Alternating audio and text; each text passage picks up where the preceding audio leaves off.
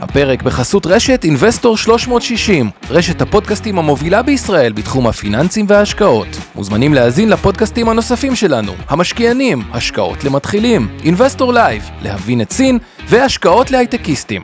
הופק ונערך על ידי שמע, פודקאסטים ויצירות סאונד. אתה יודע, מה אני יודע? אתם יודעים, בואו נשאל אתכם, נאתגר אתכם. כבר, חכה, תן להם להצטרף, אל תעשה להם את ה... אז בינתיים, כן. למי שכבר הקדים פה, או הגיע בזמן יותר נכון, איזה אג"ח הוא האג"ח, הוא אפילו לא אג"ח, הראשון בהיסטוריה, באיזה שנה ועל איזה מוצר הראשון בהיסטוריה. אם מישהו מצליח לצדוק את זה, סופר מרשים. האג"ח הראשון שהיה בעולם, ו... אוקיי, זו שאלה ראשונה ככה. נקשיב, ואנחנו ממש עוד דקה מתחילים. אה, אה, איזה כיף. הולך להיות מעניין. ונעשה גם את מניית מקדונלדס היום. וואלה. כן, כן, מניית מקדונלדס. דונלד מקדונלדס. שאגב, גם התשואה של המניה הייתה מאוד uh, טובה לאורך ההיסטוריה. סיפור מאוד מעניין, uh, מקדונלדס, וכמובן, יהיה גם את הקהוט. השקעות למתחילים. אבנר סטפאק ועומר רבינוביץ' עוזרים לכם בצעדים הראשונים בעולם ההשקעות. ערב טוב, אבנר. ערב טוב, עומר, מה קורה, חבר? מה קורה? היה שבוע מעניין, מלא מילים מפוצצות, short squeeze, וואלה. גיימסטופ. גיימסטופ מכירים פה. short squeeze קצת פחות, אני מניח, אבל גיימסטופ אה, מכירים. AMC, כסף, זה, כל מיני, מי שככה ראה את הכותרות, היה באמת הרבה זה, ומה שמעניין, כל המהפכה הזו, מי עשה אותה, צעירים או מבוגרים? הצעירים השתלטו על וול סטריט. הצעירים צובעים את וול סטריט, באמת אה, הרבה אקשן אה, היה. אה, אבל זה לא הנושא שלנו היום. לא, אנחנו uh, מתחילים, uh, קודם כל אנחנו רוצים להגיד תודה לכולכם שהצטרפתם אלינו. Uh, כמו כל יום שלישי, אנחנו בסדרת חינוך פיננסי, שהמטרה שלה היא ללמד אתכם, אנשים uh, מגילאי 12 עד 120, אפילו גיל 10 אפשר, אבל uh, היא ללמד אתכם באמת uh, מושגי יסוד בבורסה, בכסף, בחסכונות, אגרות חוב, הלוואות, פקדונות, מניות כמובן. ויש לנו נושא אחד שאנחנו רצים איתו כל שבוע, שזה נושא המניות, והיום אה, עומר יציג את אה, מקדונלדס. ויש לנו נושאים שאנחנו אה, כל פעם לוקחים איזה מושג שאתם בדרך כלל פחות אמורים להכיר, או אולי שמעתם את השם, כמו משכנתה או איגרת חוב, ולהסביר מה זה תכלס. ואם כבר אג"ח, אז בואו נראה לטובת מי שבואו נראה אם ענו לנו. האג"ח הראשון בהיסטוריה היה במי, בנימפור שבמסופוטמיה, סופוטמיה, ב-4,200 לפני הספירה. 4,200 לפני. הספירה, כן, כן. ואתה יודע שמה היה האג"ח? חיטה. תביא לי היום חיטה, אני אביא לך יותר חיטה אה, בעתיד. אז זה האג"ח הראשון. נדבר על זה. אה, אז אני אה, מזכיר לכל מי שנמצא איתנו בסדרה הזאת, שחרשים וכבדי שמיעה שרוצים אה, לראות תמלול, ולא רק הם, כל מי שרוצה לראות כתוביות בלייב של השיחה שלנו, מוזמן לעקוב אחרי שיר פלדמן שמתמללת, אתם יכולים ללחוץ על כפתור Closed Caption ולעשות שם show subtitles, או אם נמאס לכם hide subtitles, ולראות את כל הטקסטים שלנו תוך כדי בלייב. אז זה לגבי חרשים לקויי שמיעה וכל מי שמעוניין בכתוביות. אה, זה הזמן גם להגיד תודה למי שמלווה אותנו בשידור, עוז גצליק, שמנהל אותו, אה, אורי טולדנו, שיושב כאן איתנו ועושה לנו אה, פודקאסט מכל הדבר הזה. ולצוות שלך, נכון? עמי ארביב, אור חלמיש ואורן ברסקי, נכון פספסתי מאוד, עוד מישהו? נכון, לא, לא, אוקיי, זה- אז זה הצוות שמכין את החומרים ברקע וכולי, אתם תראו היום.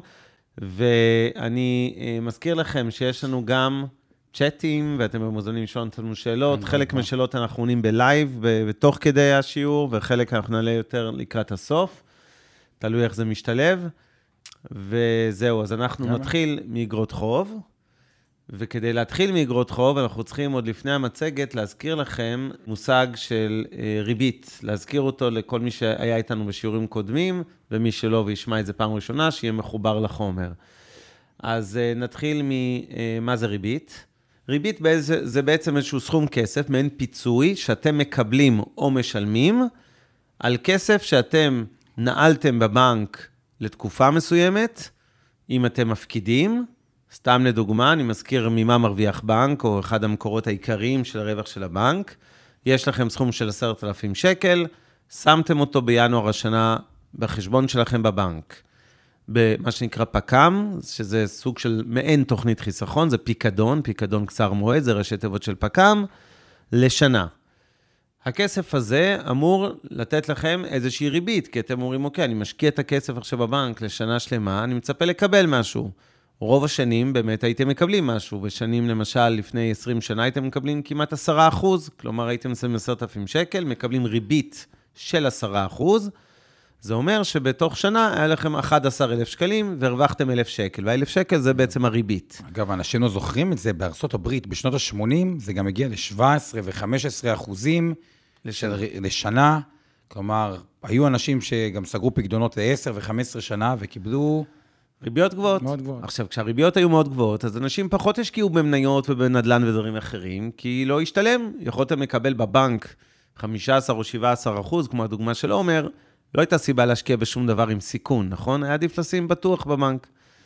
היום אנחנו יודעים שהריבית היא אפס, כלומר, אם אתם תשימו עכשיו 10,000 שקל היום בבנק לשנה, תבואו בעוד שנה, כמעט בדיוק יהיה לכם 10,000. יש אפילו מדינות שהריבית היא שלילית, שזה נשמע קצת מצחיק. למה שמישהו ישים כסף בבנק? אגב, זה לא רק נשמע מצחיק, בשביל- זה באמת מצחיק. זה באמת מצחיק, בדיוק. אתם תשימו 10,000, ובשביל לדעת מראש שבעוד שנה יהיה לכם רק 9,900, כי אתם תפסידו 100 שקל של ריבית. אז מה עושה הבנק בעצם? הר... מה הסיפור של הריבית? אתם שמים 10,000 שקל, הבנק משלם לכם נגיד 0 היום ריבית, הוא לוקח את ה-10,000 שקל שלכם ומלווה אותם למישהו אחר, אוקיי? נניח שעומר שם 10,000 שקל בבנק, הוא קיבל 0, הבנק שלו בא אליי, אני צריך הלוואה, הוא אומר, אוקיי, אתה רוצה הלוואה? אתה תשלם לי, לבנק, כלומר ריבית של נניח 7% לשנה. כלומר, אני אקח את אותם 10,000 שקלים מהבנק, באותו בנק שעומר שם אותם, שם הפקיד אותם בפיקדון, הוא מקבל אפס, אני אשלם על אותם 10,000 שקלים הלוואה 7 אחוזי ריבית, אוקיי? 700 שקל, וזה בעצם הרווח של הבנק. הפער בין הריבית שהוא משלם לעומר ל- לריבית שהוא גובה ממני על ההלוואה, זה בעצם הרווח של הבנק, אותם 700 ו- שקלים. ומה שאבנר אמר, זה בדיוק מסביר למה כל כך אוהבים בנקים. כי מי ששם כסף בבנק מקבל אפס, ומי שלוקח כסף מהבנק משלם שבע, וכל הרווח הולך לבנק. וזו הסיבה שכולם בגללה מאוד מאוד אוהבים בנקים. כן, אז לא, כן, צריך גם בנקים אה, בעולם, זה בסדר, אבל אה, אין ספק שחשוב שתבינו את המודל הזה של ריבית. עכשיו, עוד משפט לפני שנעבור באמת למצגת ולגרות חוב ומשכנתאות, אה, שחשוב להבין הריבית. מה זה בעצם הריבית? זה סוג של רווח, זה סוג של פיצוי על העובדה שאתם סוגרים את הכסף לתקופה מסוימת. כי כשעומר שם את הכסף בבנק, אותם עשרת אלפים שקלים, הוא התחייב לשים אותם נניח לשנה. יש גם פקדונות לשנתיים ולשלוש וגם לעשר שנים. אוקיי? בתמורה לזה, הבנק נניח הציע לו איזושהי ריבית נמוכה. היום כאמור זה בערך אפס. אה, אני לקחתי את ההלוואה, שילמתי לבנק ריבית של 7 אחוז. ככל שהייתי לוקח הלוואה ארוכה יותר, ליותר שנים, הייתי משלם ריבית יותר גבוהה. כי בעצם הבנק אומר, אני צריך פיצוי על התקופה הארוכה הזאת שהכסף הזה אצלך, אצלי, כלומר, כלקוח שלווה אותו מהבנק. וזה בגדול, בתמצית, הסיפור של ריבית. זה ריבית, זה הדבר הכי חשוב להבין כשמדברים על אגרות חוב ומשכנתאות. אז אני מציע שנעבור אה, למצגת. אבל כן נרחיב על זה. ריבית היא, היא, היא כל כך חשובה, מהסיבה שמעבר למה שאבנר אמר, שזה הפיצוי ושכל הרוב, ורוב הכספים שלנו זה האג"חים, היא גם הרבה פעמים מאוד משפיעה על שוק המניות שנדבר על זה. למה? כי ברגע שהאלטרנט... שהריבית היא אפס, כמו שהיא זה-. כמו שהיא היום, זה מאוד מאוד דוחף אנשים להגיד, טוב, אני מבין, אף אחד לא אוהב סיכון. אף משקיע לא בא ואומר, אני מאוד מאוד אוהב סיכון. אנשים רוצים להרוויח כסף. וגם אנשים סולידיים, שנמנעו מהשקעות, נמנעו ממניות, כשהריבית היא אפס, הם כאילו נדחפים אה, לעולם המניות, או לעולם ההשקעות בכלל.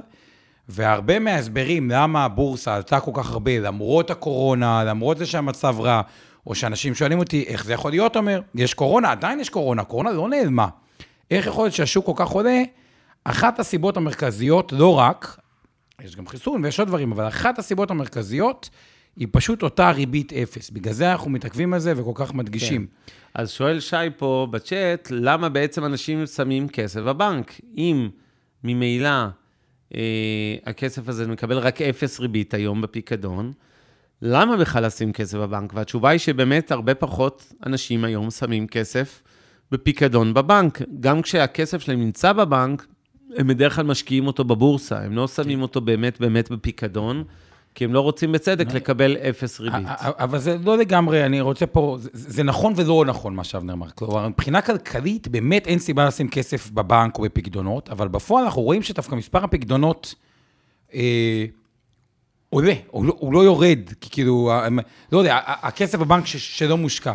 ואחת הסיבות הגדולה היא פשוט, אנשים מאוד מאוד, ובגלל זה כל מי שפה, כל הכבוד לו, באמת טוב שאתם פה, אנשים פשוט מבולבלים. לא יודעים מה לעשות עם הכסף, לא מבינים במניות, לא מבינים בהשקעות, לא יודעים איך להשקיע, והרבה מאוד מהכסף שבבנק, זה לא בן אדם מתעורר בבוקר, אה, ah, וואו, איזה כיף, היום אני רוצה להשקיע במשהו שנותן לי 0% לשנה. זה פשוט החליטו לא להחליט, ובגלל זה זה שאתם פה זה כל כך חשוב, כי באמת ההחלטה לא להחליט היא בעצם להשקיע את הכסף באפס, לא כמו בעבר, ב-4 או ב-5 אה, אחוזים. אוקיי, אנחנו היום אגב גם נדבר על מניות. כרגיל, כל שיעור אנחנו מדברים גם על מניות. היום אנחנו הולכים לנתח לכם את מקדונלדס, עומר הכין אחלה מצגת. תכף אה, נגיע גם לזה, אבל אנחנו רוצים רגע להמשיך עם אג"ח ועם משכנתה. אז אה, זה הנושא הראשון, אגרות חוב, אוקיי? או בקיצור, אג"ח בראשי תיבות, באנגלית זה נקרא בונדס. מה זו בעצם איגרת חוב? איגרת חוב זה איזשהו נייר ערך, אוקיי? איזושהי תעודה של התחייבות, זה סוג של הלוואה, אוקיי? שיש מלווה ולווה. אתם רואים פה בצילום אה, דוגמה לאיגרת חוב של 100 דולר, אוקיי? מ-1944, של ממשלת ארצות הברית. בעצם, אותו פרינציפ שהסברנו לכם עכשיו עם הבנק, תקף גם לאיגרת חוב. מי בעצם הוא, יש מלווה ויש לווה. מי זה המלווה? יכול להיות ממשלה, למשל ממשלת ישראל, ממשלת ארה"ב, שלווה כסף מכולנו, סליחה, זה הלווה, והמלווה זה אתם, המשקיעים, אנשים שבחרו לקנות את אותה איגרת חוב. אז מי שלווה את הכסף יכול להיות ממשלה, יכול להיות גם חברה, מקדונלדס, קוקה קולה, אה, רוב החברות בעולם יש להם גם איגרות חוב, אפילו אמזון. למה יש להם איגרות חוב? למה הן לוות כסף? כדי שיוכלו להשקיע במפעלים, בחנויות, באינטרנט, בכל מה שהם רוצים להשקיע, אם זה שיווק ומכירות וכולי. אז הם בעצם לווים כסף מאיתנו המשקיעים, לוקחים את הכסף הזה לתוך העסק שלהם, משקיעים, לדוגמה, קונים עוד חברות, קונים מפעלים, משקיעים, פותחים מפעלים חדשים וכולי, והמטרה שלהם היא להרוויח יותר כסף, אוקיי? אה, ואז אם זה יעבוד, אז מחיר המניה, ואנחנו נזכיר עוד מעט אה, מה זה מניה, ונחזור כמובן לעיסוק במניות, אם זה יעבוד, אז מחיר המניה כמובן יעלה. אבל איגרת חוב בעצם המטרה שלה היא, כמו שאמרתי, לפתח את העסקים שלווים, אם זה ממשלה, אז תחשבו על התקופה האחרונה, בתקופת הקורונה, כל הממשלות בעולם קנו חיסונים בסכומי עתק, במיליארדים של מיליארדים של שקלים או דולרים, אה, זה עולה המון כסף. אה, תחשבו על כל התמריצים, הממשלות עזרו לעסקים שקורסים ונתנו אה, עזרה למשפחות וכולי. כל ההשקעות האלה, צריך איכשהו לממן אותן. אחד ממקורות אה, הכנסה, או אחד ממקורות המימון, מאיפה מביאים את הכסף הזה לממשלה, זה כמובן מיסים שלוקחים לכם על רווחים, או להורים שלכם. המקור השני זה כמובן אותם אגרות חוב, אוקיי? שהם בעצם לווים כסף מהמשקיעים בציבור. אגב, זה הרגע להגיד, מה שאבנר אמר, כשהמדינה נגיד משקיעה וקונה חיסונים ממודרנה או מפייזר, בדוגמת ממשלת ישראל, כל הוצאה כזאת היא גם רווח, וזה מסביר למה מודרנה או פייזר שקנו ממנה, מאוד מאוד עלו כתוצאה מה, מה, מהקורונה. אז ככה, בגדול עולם ההשקעות לא ניכנס לזה, אבל תמיד צריך לחשוב, כשאנחנו רוצים להשקיע דווקא במניות, לא באג"ח, אז אוקיי, אם המדינה מוציאה יותר, על מה היא הולכת להוציא יותר? ותמיד יש איזושהי חברה שכנגד שמרוויחה מזה. ועכשיו אומרים, רגע, המדינות הולכות להשקיע נגיד יותר בבריאות, אז כמשקיעים אנחנו חושבים, רגע, רגע, רגע, על איזה חברות הם ישקיעו, מה הם ישקיעו, על מי הם יוציאו יותר כסף, וגם יש את הצד של המניות מזה. כלומר, המדינה לא מגייסת כסף בשביל לגייס כסף, אלא בשביל לבנות, בשביל לבנות יותר כבישים, כל דבר כזה יש צד שני שמרוויח, אבל זה לפעם אחרת. אוקיי, אז בואו נמשיך. אז זה בעצם מה, מה אה, ניקח דוגמה של הלוואה אמיתית, זה הלוואה של ממשלת פלסטינה. אתם יודעים, לפני 48, הבריטים שלטו פה, תקופת המנדט. יש לי בדיוק כזאת, יש לי הרבה כאלה אפילו, כי אני אוסף אה, תעודות כאלה. אה, אני רוצה רק לראות אם אין עוד שאלות חשובות בצ'אט עכשיו, שעכשיו צריך להתייחס, כל השאלות חשובות. כן, אג"ח אלה זה איגרת חוב, זה ראשי תיבות של איגרת חוב, או איגרות חוב ברבים. אז מה הדברים החשובים שאתם צריכים לדעת על איגרת חוב? קודם כל, הערך הנקוב שלה, זה בעצם כמה כסף, נניח 100 שקל, או כן, כמה כסף שווה איגרת חוב אחת, כמה, כמה לבו מכם כסף, אוקיי? זה ה-100 שקלים האלה. השני זה מועדן פדיון הקרן. מה זה בעצם אומר בעברית פשוטה? תוך כמה זמן תקבלו את הכסף חזרה? הרי זו הלוואה. לקחו מכם את ההלוואה נניח לשלוש שנים, לחמש שנים, לעשר שנים, אוקיי? נתנו לכם איגרת חוב, מכרו לכם איגרת חוב, אתם המשקיעים, אתם בעצם אלה שהלוויתם את הכסף. נגיד שאני ממשלת ישראל, הנפקתי, אני מזכיר לכם, דיברנו על מה זה הנפקה, ועוד נחזור לזה, לא לדאוג, אבל אה, אה, אה, הנפקתי איגרת חוב, אני רוצה לגייס עכשיו מיליון שקלים מכולכם. אז אני נותן לכם תעודות, כל תעודה כזו נניח היא 100 שקל הלוואה, ואני אומר לכם מראש שההלוואה הזאת היא לחמש שנים לדוגמה, זה בעצם ה, אה, תוך כמה זמן אני מחזיר. ולא רק שהיא לחמש שנים, אני אומר לכם, אם אני אחזיר למשל חמישית כל שנה, אוקיי? 20 שקלים כל שנה בסוף כל שנה, או שתקבלו את כל ה-100 שקל בסוף התקופה. הפרמטר הבא נקרא הריבית, הריבית הנקובה, זה אותו, אה, מה שהסברנו קודם, כמה אני משלם לכם על ההלוואה הזאת. נניח שאני מוכן לשלם לכם 2% לשנה, זה אומר שאם הלוויתם לי 100 שקלים, כל שנה אני צריך לשלם ריבית של 2 שקלים על ה-2% על ה-100, אוקיי? זה הריבית. הפרמטר הבא זה מה שנקרא הצמדה. דיברנו פעם, אם אתם זוכרים, במפגש השני, על אינפלציה ומדד המחירים לצרכן. יש אגרות חוב שהן צמודות למדד הזה, שאומרים המשקיעים, אני רוצה להיות בטוח שהכסף שלי צמוד ליוקר המחיה בישראל, אז אני רוצה שאיגרת החוב לא תשלם לי רק 2% ריבית לשנה, אלא נגיד צמוד פלוס 2%. כלומר, כמה שיעלה המדד או ירד וכולי, ועוד 2%. אם המדד יעלה אחוז, והאיגרת חוב הבטיחה מד... צמוד פלוס 2, אז בעצם נקבל 3% בדוגמה הזו, או 3 שקלים על כל 100. הדבר הבא שאנחנו צריכים לדעת זה מה זה הביטחונות. כי יכול כל אחד תיאורטית ללכת לבורסה, לגייס אג"ח, לא לתת שום ביטחון, שום ביטחונות, ואז בעצם אתם אולי מהמרים, אולי הוא בן אדם גנב והלווה מכם כסף, כמו כל הלוואה אחרת, וברח עם הכסף, אז אתם רוצים לדעת האם יש ביטחונות, לא לכל אגרות החוב יש ביטחונות, לחלק גדול מהם כן. ברור שאם הייתם קונים איגרת חוב של חברה מאוד חזקה, נניח בזק, יכול להיות שהייתם אומרים, אוקיי, בזק לא תפשוט את הרגל, אני מוכן שלא יהיה ביטחונות.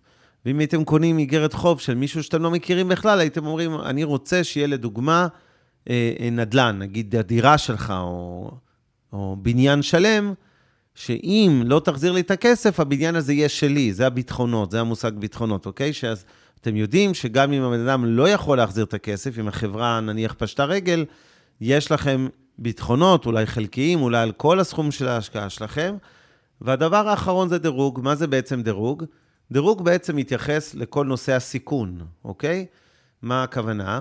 יש אגרות חוב בטוחות יחסית, נניח של ממשלות, כמו ישראל או ארה"ב, ויש אגרות חוב שנחשבות הרבה יותר מסוכנות. נגיד חברה שלא שמעת עליהן בחיים שלכם, אה, היא יכולה להיות אה, מאוד מסוכנת. ובהתאמה, גם הריבית מתנהגת ככה. איגרת חוב של ממשלת ישראל, לדוגמה לעשר שנים, אתם תקבלו היום בערך 0.7 אחוז, נכון? כמה כן. זה היום לעשר לשנה? נגיד אחוז בשנה, בשביל הפשטות. נניח אחוז לשנה לפשטות. זאת אומרת, שמתם 100 שקל, השקעתם 100 שקל באותה איגרת חוב, כל שנה תקבלו רק שקל, חוץ מההחזר כמובן של סכום ההלוואה. ואם להבדיל, אתם אה, נתתם לאיזו חברה שהיא יחסית אה, אנונימית וברמת סיכון גבוהה, יכול להיות שתקבלו 10% לשנה. למה אתם מקבלים את הריבית? פיצוי על העובדה שרמת הסיכון של אותה, של אותה חברה, וכמובן של אותה איגרת חוב, היא עלולה להיות אה, הרבה יותר גבוהה. אולי החברה תפשוט רגל ולא תקבלו בכלל שקל מהכסף שלכם. ולכן אתם רוצים פיצוי על הסיכון הזה בדמות ריבית יותר גבוהה, נניח 10% לשנה, לא תסתפקו באחוז לשנה. אוקיי? יניר שואל אותנו, כן, על המושג... תספורות, כי הרבה פעמים אג"ח, תספורות, תספורות, תספורות. אז קודם כל, באמת נכון, מי שרוצה תשואה יותר גבוהה, מערכת הנכסים יותר מסוכנים, אם הסיכון מתממש, אה, ובואו ניקח את הדוגמה הכי טובה בעולם. יש רשת בתי קולנוע הכי גדולה בעולם, כמו שיש קולנוע לב בארץ ודברים כאלה, אז בעולם יש רשת בתי קולנוע ענקית, ענקית, ענקית, נקראת AMC. אה, זה, האמת, זה הסימבול של ה-AMC, זה... וואלה, מה, תבדוק. אמריקן סינמה או, כן, כן, והיא כן. הרשת בתי קולנוע של העולם. ואנשים אמרו, טוב, קולנוע אולי זה קצת מיושן, רואים בבית, רואים נטפליקס, רואים את הדברים האלה, בואו נלווה להם בחמישה אחוזים, שישה אחוזים. כי שוב, בתי קולנוע זה עסק עתיק, יש אותו 40 שנה, וכנראה שיחזירו את הכסף. מה גם, זה הרשת הכי גדולה בעולם. וואלה, שהרשת הכי גדולה בעולם תפשוט רגל, זה נראה מוזר. איך קוראים לה? AMC. AMC, ככה זה נקרא למי שככה... ומה לעשות, קרתה קורונה, אז, אז פתאום הכסף בסיכון. אותו דבר היה, כמו שאתה כותב, יניר, עם דנקנר ועם פישמן וכל מיני דברים כאלה, אבל הרעיון הוא כזה, ככל שהסיכון יותר גבוה, אמורים לקבל תשואה אה, יותר אה, אה, גבוהה. אבל העיקרון הזה של לתת כסף, אה, אז, אז זה העיקרון, ברור. אה, כן, אז, אז, אז אה, כן, אמריקן מולטי סינמה, אורי טלדנו מעיר לנו. וכן, אני רוצה להתייחס באמת להערה החשובה של יניר על תספורות. מה זה בעצם תספורת? תחשבו על בן אדם עם המון המון שיער על הראש כמוני, שהורידו לו את השיער, ובהתאמה יש לכם איגרת חוב, ונניח שחייבים לכם 100 שקל, והחברה כמעט פושטת רגל, היא לא יכולה להחזיר את ה-100 שקל האלה, היא אומרת, אני יכולה להחזיר לכם רק 20, אין לי יותר לשלם. כלומר, עשו לכם תספורת של 80 אחוז. 80 שקלים הורידו לכם מאיגרת חוב, הפסדתם את רוב הכסף אבנר. שלכם.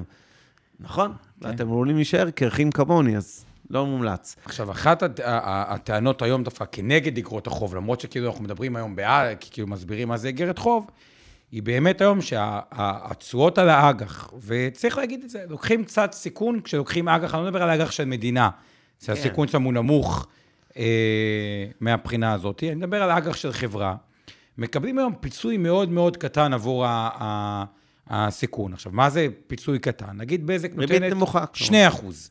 אז אתה אומר, בן אדם אומר, אוקיי, 2 אחוז זה מעט, אבל מי שמקבל 0.1 בבנק, הוא בא ואומר, רגע, זה פי 20 מהריבית בבנק, אני מקבל פי 20 מהריבית בבנק, זה המון. למרות ש-2 אחוז אבסולוטית, זה לא סכום זה גדול. לא סכום כל כך גדול. ובאמת, אחת הביקורות ששומעים לאחרונה כנגד התחום הזה, או למה לא להשקיע באג"ח, היא שגם באג"חים, לא של המדינה, שאומרים, אוקיי, זה מאוד בטוח. אג"חים של חברות, לא תמיד מקבלים פיצוי מספק, או תשואה יחסית אה, נמוכה, אה, וזה עוד מסביר למה עוד יותר אנשים הולכים למניות, ולמה המניות עולות, גם כשהמצב היום בעולם הוא לאו דווקא אה, מסביר. אבל בואו נלך קצת להיסטוריה, כדי שנבין שהעיקרון הזה של לקחת כסף היה קיים אה, כן. תמיד. אז בואו נראה אז ככה. עוד רק אה, שנייה כמה שאלות של אלה פה. האם אתה מבקש צמוד בנוסף לריבית ויוקר המחיה יורד? את צודקת, את מפסידה מזה. זאת אומרת, וזה מה שהיה, אגב, בשנים האחרונות. למשל, בשנה שעברה, ב-2020, המדד היה בכלל שלילי, משהו כמו 0.7 אחוז, אה, מינוס. כלומר, אם אמרו לך אה, צמוד פלוס 2 אחוז, בעצם קיבלת רק 1.3, הריבית של ה-2 פחות 0.7, אבל ברוב השנים יוקר המחיה כן עולה, האינפלציה היא חיובית, ולכן היית מרוויחה יותר אה, ברוב השנים.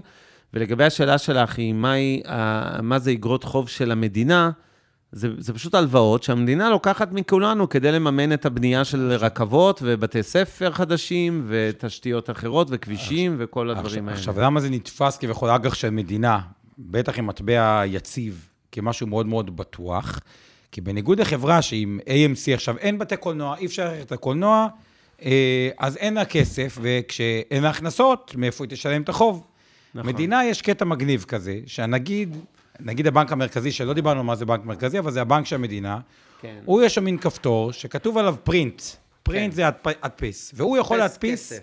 כמה כסף שהוא רוצה. ובגלל זה המדינה תיאורטית, אומרים, במצב, כל ההלוואות שלה בשקל, והמדינה יכולה להדפיס שקלים, היא לא נמצאת בסיכון. כלומר, גם אם המיסים יהיו יותר נמוכים, אז היא פשוט תדפיס יותר נכון. כסף, יש לזה השלכות אחרות, אבל נשים את זה אוקיי. כרגע בצד. אז היינו במושג דירוג, שהוא בעצם, אה, יש חברות דירוג, יש אה, שלוש חברות גדולות בעולם, שהן בעצם קובעות את רמת הסיכון של איגרת החוב. לא נבלבל אתכם עם כל המושגים, triple A, double, יש כל מיני מושגים, אבל בגדול תחשבו פשוט על דירוג. ככל שהדירוג גבוה יותר, זה אומר שאיגרת חוב היא פחות מסוכנת. אם היא פחות מסוכנת, אתם תקבלו פחות ריבית, כי היא נחשבת בטוחה יותר, היא לא צריכה לפצות אתכם על הסיכון, כי הסיכון נמוך. אז זה המושג דירוג. היסטוריה של אגרות חוב, הזכרנו בהתחלה, עומר הזכיר, שהאג"ח הראשון כבר היה לפני יותר מ-4,000 שנה. במקום בכסף, הוא היה בחיטה, אוקיי? חקלאים שגידלו חיטה, נתנו לצורך העניין לאנשים בעיר אחרת טון חיטה, ואמרו להם, בעוד שנה תחזירו לנו טון ו-100, 1.1 טון, כלומר עוד 10 אחוז אה, ריבית. זה סתם אנקדוטה משעשעת, שפעם גם הנפיקו חוב, זה פה במקרה הולנד. אם מישהו היה בהולנד, הולנד מדינה עם הרבה מאוד אה, כי היא מדינה מאוד אה, שטוחה. אז המדינת הולנד הנפיקה אג"ח שאמור לשלם לכל אורך החיים חמישה אחוזים. זה אג"ח בלי תאריך תפוקה, כלומר אומרים, זה תמיד. הנקודה היא בדרך כלל זה, כשמתכוונים לתמיד, לא, בדרך כלל זה אגרות חוב שלא המשיכו לשלם תמיד, אבל יש איזו אוניברסיטה שנקראת אוניברסיטת יל. אם מישהו שמע עליה, אוניברסיטה מפורסמת בארצות הברית, שהיא קנתה עדיין את האג"ח הזו ב-2003, אפשר לראות את זה בשקף אה, אה, הבא, והיא עדיין מקבלת קופונים על אותו אג"ח משנת... ריביות, אלף... זה קופונים. כן? ריביות. אה, אה, אה, אותו אה, אג"ח משנת 1600 ומשהו, שמה שמצחיק, ארה"ב בכלל לא הייתה קיימת כשהאג"ח... של, של הולנד יצא. אה, כן, אה, אז פה בשקף הבא אתם רואים בעצם את ההיסטוריה של אגרות החוב, אוקיי? אז לצורך העניין, חברה, נניח, היא אופטימית לגבי העתיד, היא חושבת שהיא הולכת לצמוח משמעותית, היא מזהה הזדמנות השקעה ספציפית, נניח בואו נפתח עוד מפעל ייצור בסין, כי מאוד זול לייצר בסין, לעומת נניח ישראל או ארה"ב, ואז בעצם היא תיקח אג"ח, היא תנפיק איגרת חוב, תגייס הלוואה, בעצם זו הלוואה שהיא לקחה מכם המשקיעים, תיקח את המיליון דולר האלה שהיא גייסה באגרות חוב, תשקיע אותם נניח באותו מפעל בסין, תרוויח הרבה מאוד כסף, אם הכל יצליח לה, ואז היא, עם הכסף הזה תחזיר לכם את החוב, אוקיי? זה בעצם הפרינציפ של איגרת חוב. באמת, הדברים הראשונים, למה מדברים על שהאיגרות חוב התחילו במהפכה התעשייתית, מדינות כמו הולנד ואנגליה? כי תחשבו על זה, פתאום עברנו לתעשייה. עכשיו, תעשייה זה קודם כל מפעל. קודם כל צריך לייצר משהו שעולה הרבה מאוד כסף, ורק אחרי זה הוא נותן לנו הרבה מאוד הכנסות. אז פתאום היו צריכים הלוואות גדולות, וזה מסביר למה זה אה, התחיל אה, שמה. כן, אז יש לנו פה, אתם רואים את הנושא של אה, אה, איזה סוגי אגרות חוב, דיברנו קודם, יש אגרות חוב ממשלתיות, זה בצד ימין, זה הירוק, אוקיי? זה אגרת חוב שהממשלה לובה כסף מכם האזרחים או המשקיעים. ויש אגרות חוב קונצרניות, שזה אג"חים של אה, חברות. וכמו שאתם מבינים, הם ברמת סיכון יותר גבוהה. נכון, כי חברה לא יכולה להדפיס כסף, היא יכולה להרוויח כסף. בדיוק. ככל שהרמת דירוג יותר גבוהה, אז הריבית היא יותר נמוכה, אבל גם הביטחון הוא יותר אה, אה, גבוה. אה, נכון. אז A אז... זה הכי טוב, B זה פחות טוב, וגם בתוך B יש B1 לעומת שלושה B'ים. אה, זה C זה כבר פחות טוב, ו-C1 זה ממש גרוע. D זה פשט רגל. D, כן, D. D, יש כבר... מושג כזה באנגלית שנקרא Default, שגם מתחיל ב-D, שזה בעצם פשיטת רגל, או חדלות פירעון בעברית ליתר דיוק. זה מצב שבו אה. החברה פשוט לא החזירה את החוב. עכשיו, זה משתנה. ניקח בן אדם כמו תשובה, סתם לדוגמה, זה היה בכותרות הרבה תשובה, שהוא הלך לאיזה פרויקט נפט, ומחיר הנפט ירד, ופתאום הוא הסתבך, וכל הדברים האלה. אז הדירוג שלו היה, פתאום ירד ל-C או CCC, אבל עכשיו מחיר הנפט קצת עלה, והוא מכר קצת נכסים, והוא ניסה להתממש, אז פתאום אומרים, המצב שלו עדיין גרוע, אבל הוא כבר לא C1, הוא נגיד שלושה C, או שהוא עבר ל-B, כי כבר הוא לא במצב כן. ממש גרוע, רק במצב גרוע. אוקיי. כל יום לומדים משהו חדש איתך. בואו נתקדם. אה, הלאה, אז יש לנו... אה, כן, וכמובן שלכל מדינה יש רמת סיכון אחרת. אתם רואים פה שבאפריקה, באשת אפריקה פה באמצע, יש הרבה מאוד מדינות באדום. אדום זה הדירוגים הנמוכים. ואם נסתכל על מדינות כמו אה, צפון אמריקה, קנדה וארצות הברית, אתם רואים פה, או אירופה. וגם ישראל וגם בקטן, ישראל קטן, בקטנה קטן, פה קטן. באמצע עם ירוקות, כנ"ל אוסטרליה. ירוק זה אומר דירוגים גבוהים, כלומר רמת סיכון נמוכה. מה שזה אומר זה שאם תשקיעו באיגרת חוב של נניח מצרים פה באפריקה, אז אתם תקבלו ריבית גבוהה יחסית, כי זו מדינה מסוכנת, אוקיי? יש חשש שהיא לא תוכל לשלם לכם חזרת ההלוואה, אבל אם תקנו איגרת חוב של ישראל, תקבלו ריבית אפסית. רגע, רגע, רגע, אבל אמרנו שמדינה כביכול לא יכולה לפשוט רגל. אז איך יכול להיות שיש מדינות מסוכנות שאומרים, הסיבה שגם מדינות יכולות לפשוט רגל, כי ארה"ב מלווים כסף בדולרים, כי אנשים סך הכול סומכים על האמריקאים, והדולר זה מטבע, ודולר יכול להדפיס כמה שרוצים. אה, לישראל מלווים בשקלים. נכון. אבל יש כל מיני מדינות שאומרים, רגע, רגע, רגע, ונצואלה כזאתי. אנחנו לא מספיק סומכים עליכם, השוק ההון בעולם. אז הם לא מסכימים להלוות לאותן מדינות בדולר, במטבע מקומי. הם, מטביעים, הם אה, מלווים להם פתאום לוונצואלה או לארגנטינה, מדינות חדשות, גם כסף במטבע מקומי, אבל גם כסף במטבע חוץ. נגיד, מלווים למצרים, אג"ח מצרים מונפק בדולרים, או במטבע כן. לא של מצרים, כי לא סומכים על המדינה שהיא תתנהל מספיק טוב. ואז פתאום יש לה חוב במטבע שהוא לא המטבע שלה, הם לא יכולים להדפיס דולרים המצרים. נכון. אה, וזה... ולכן מדינה יכולה לפשוט רגל. מי שנותן את הדירוגים האלה שהזכרנו, זה שלוש חברות בינלאומיות, שלוש חברות שהן בעצם אלה שמדרגות גם את החברות וגם את הממשלות. אז באמת, הסיפור הזה של מדינות שתפקדו פחות טוב, נראה אותו בשקף הבא. ואני אה, מסתיר את הפנים שלי, שלומית אומרת. אז הנה הפנים שלי, סליחה. כאלה פנים יפות, לא חבל להסתיר אותם? אה, בן ובת, נכון, רותם. כל פעם אני שואל וכל פעם אומרים לי את זה, ואני לא זוכר. בסדר. אז אני מקווה שהמיקרופון כבר לא יסתיר אותי יותר. אוקיי, אז באמת, אמ, כן. אז באמת נראה אה, מה קורה בשקף הבא, שנראה, בתקווה שיראו טוב אגב, אז כן, אפשר לגבי לראות... הצ'אט, לגבי הצ'אט אנחנו כמובן אה, אה, נוציא אותו, אבל אתם יכולים, כל אחד אצלו, כמובן שלא יראו את הצ'אט. יפה, אז, אז זו דוגמה... של כישלון. של כישלון. מדינת ארגנטינה. בדרום אמריקה. בדרום אמריקה. באמת, בעבר פשטה רגל. אה, ואז אה, גם זה יכול לקרות. יותר נדיר שמדינות פושטות רגל, ושוב, זו הסיבה שהיה לה חוב במטבע שהוא לא שלה, והתחילו להשתולל שם ולהדפיס יותר מדי כסף, ואז יש אינפלציה, מה שדיברנו קודם, אה, קודם, כי... זה, קיצר. ואתם בוא... רואים פה בגרף שבארגנטינה, באותם שנים, לפני 15 שנה, כשהיה, או קצת יותר, כמעט 20 שנה, כשהיה את המשבר שם, הריביות זינקו מרמות של 6-10 אחוז לאורך שנות ה... סוף שנות ה-90, פתאום זינקו בבת אחת ל-40 אחוז. למה הם זינקו ל-40 אחוז? כי אנשים פשוט אה, אה, חשבו שזה אה, מסוכן מדי להשקיע בארגנטינה, כי אולי לא תחזיר את הכסף, אוקיי? אז זה בדיוק אה, שורש הבעיה. ועוד סיבה, הבנקים לא רוצים שימשכו מהם את כל הכסף בבת אחת. אבל פתאום שיש אינפלציה ואיך הכסף מאבד את עצמו מאוד מאוד מהר, מה הכוונה? אה, מקרר עולה אלף שקלים בינואר, אבל בפברואר הוא כבר עולה אלף חמישים שקלים. כן. ובמרץ הוא כבר עולה אלף שבעים שקלים. אז כתוצאה מזה, הבנקים אומרים, רגע, כדי שלא כולם ימשכו את כל הכסף, יקנו המון מקררים, מקררים שם קוד למצרכים באופן כללי, אז מה שהם עושים, הם מציעים פתאום ריבית הרבה יותר גבוהה, נגיד של 40 אחוז. כדי עדיין לעודד אנשים לשים כסף בבנק, והבנקים מלווים את זה אפילו בריביות עוד יותר גבוהות. ובינתיים אני אענה לשי ששאל אם אגרות חוב כמו מניות, לא, התשובה היא לא. באיגרת חוב, הרווח שלך מוגבל לריבית, אוקיי? בגדול. יש איזה טריק אחר קטן, אני לא ניכנס אליו היום, אבל בגדול, הממשלה כלשהי או חברה כלשהי הבטיחה לך, נניח, 6% לשנה, אוקיי? אז זה מה שאתה יכול להרוויח. אם היא לא פשטה רגל, באמת תקבל 6% כל שנה, נניח לחמש שנים, לפי אורך חיי האיגרת חוב הזאת. אם, אם חלילה היא פשטה רגל, מן הסתם קיבלת פחות מ-6%, יכול להיות שאפילו הפסדת כסף אם היא לא החזירה לך את הקרן עצמה, את הסכום שהשקעת.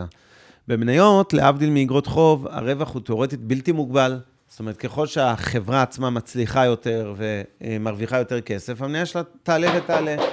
אופס, סליחה. ועוד רגע נראה את זה במניית מקדונלדס, ממש עוד כמה דקות נראה במניית מקדונלדס, כמה מניה יכולה לעלות ולעלות.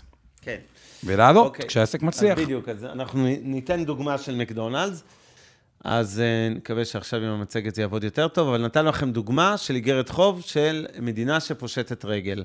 כשאתם רואים 40 אחוז ריבית, זה אומר אוקיי? בעצם שהמדינה הזאת משלמת למי שיקנה את איגרת החוב 40 אחוז לשנה. עכשיו, תחשבו בהיגיון, אם אני הייתי מלווה לכם עכשיו כסף, והייתי אומר לכם, נגיד, ריבית של 100 אחוז לשנה, כלומר, לקחתם ממני 10,000 שקל, שנה הבאה אתם צריכים להחזיר 20,000. היה לכם קשה, נכון? ואם היה עוד, זה היה לשנתיים, אז ה-20 היו הופכים ל-40 אלף, אוקיי? זה מה שנקרא שוק השחור, או שוק האפור אומרים, אבל זה בעצם שוק שחור. כשהריביות הן מאוד מאוד גבוהות, אז בעצם הריבית עצמה גורמת לכם לשעות רגל, כי אתם לא תוכלו להחזיר סכומים כל כך כל כך גבוהים. אז זה הסיבה שבעצם אה, כשאתם רואים ריבית גבוהה, זה לא צריך להתלהב, כי יכול מאוד להיות שזה בעצם אומר שהחברה היא ברמת סיכון כל כך גבוהה, שיכול להיות שבכלל לא תקבלו את הכסף שלכם חזרה. אז זה מה שנקרא פרמיית סיכון, אוקיי? ככל שאיגרת חוב היא של חברה ולא של ממשלה, אז פרמיית הסיכון עולה, אוקיי? אתם רואים פה דוגמאות. שפרמיית הסיכון היא בעצם הפיצוי העודף זה שאתם הקו מבקשים. הירוק, הקו השחור והקו האדום. בדיוק. ככל שפרמיית הסיכון גבוהה יותר, הירוק זה פרמיה קטנה, אתם רואים קו קטן, והאדום זה פרמיה גדולה, אוקיי? זה אותן אגרות חוב בקבוצה C שנחשבות מאוד מאוד מסוכנות. עוד מושג חשוב אה, להבין באיגרת חוב זה התשואה לפדיון. תשואה, אני מזכיר לכם, לימדנו את זה פעם שעברה, אוקיי? תשואה זה בעצם הרווח שלכם, אוקיי? זה נכון, המושג שנכון גם למניות. כשאתם קונים מניה ב-10,000 שקל, אם היא עלתה ב-30 אחוזים, כלומר, עשיתם תשואה של 30 אחוז, הרווחתם בעצם 3,000 שקל, אוקיי? עכשיו, זאת התשואה. אותו דבר גם באיגרת חוב. רק מה, באיגרת חוב דיברנו קודם על ריבית, ואמרנו, יש לכם 6% ריבית. לכאורה זה אמור להיות גם התשואה. מי שהלווה את הכסף בהתחלה, ביום הראשון, נגיד היום בבוקר, באה חברת מקדונלדס ורוצה להנפיק איגרת חוב חדשה, לחמש שנים, והיא ביקשה מיליון דולר מכם, ואתם הלוויתם לה את הכסף. אז היא אה, רוצה, אה, אה, היא אומרת לכם, אתם תקבלו נניח 6% כל שנה בחמש שנים. כלומר, אם תשקיעו את הכסף הזה כל החמש שנים, אז שמתם 10,000 שקלים, אחרי חמש שנים, כל שנה תקבלו 6%, נניח שיהיה לכם בערך 13,000 שקלים, אוקיי? זה 600 שקל כל שנה כפול חמש שנים. זה בעצם כאילו הרווח שלכם, זה התשואה. רק מה? יש מושג שנקרא תשואה לפדיון, שאומר, ההוא שקנה היום בבוקר את איגרת החוב החדשה של מקדונלדס, מי שהלווה להם כסף, באמת, התשואה לפדיון שלו היא שווה גם לריבית, וזה אותם 6% לשנה, או 3,000 שקל, כמו שאמרנו, בתום חמש שנים, על השקעה של 10,000.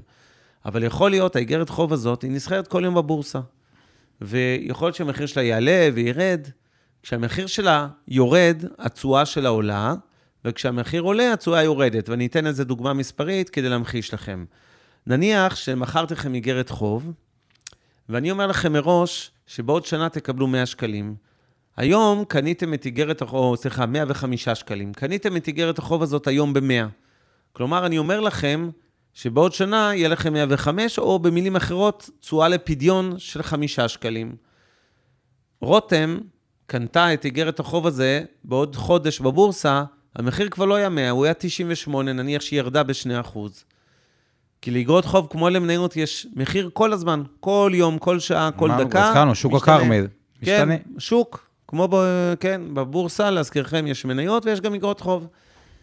כשרותם קנתה את איגרת החוב ב-98, היא עדיין תקבל את אותם 105 בעוד שנה, נכון? כלומר, היא כבר תקבל 7 שקלים מ-98 ל-105, שהם בעצם 7 אחוז.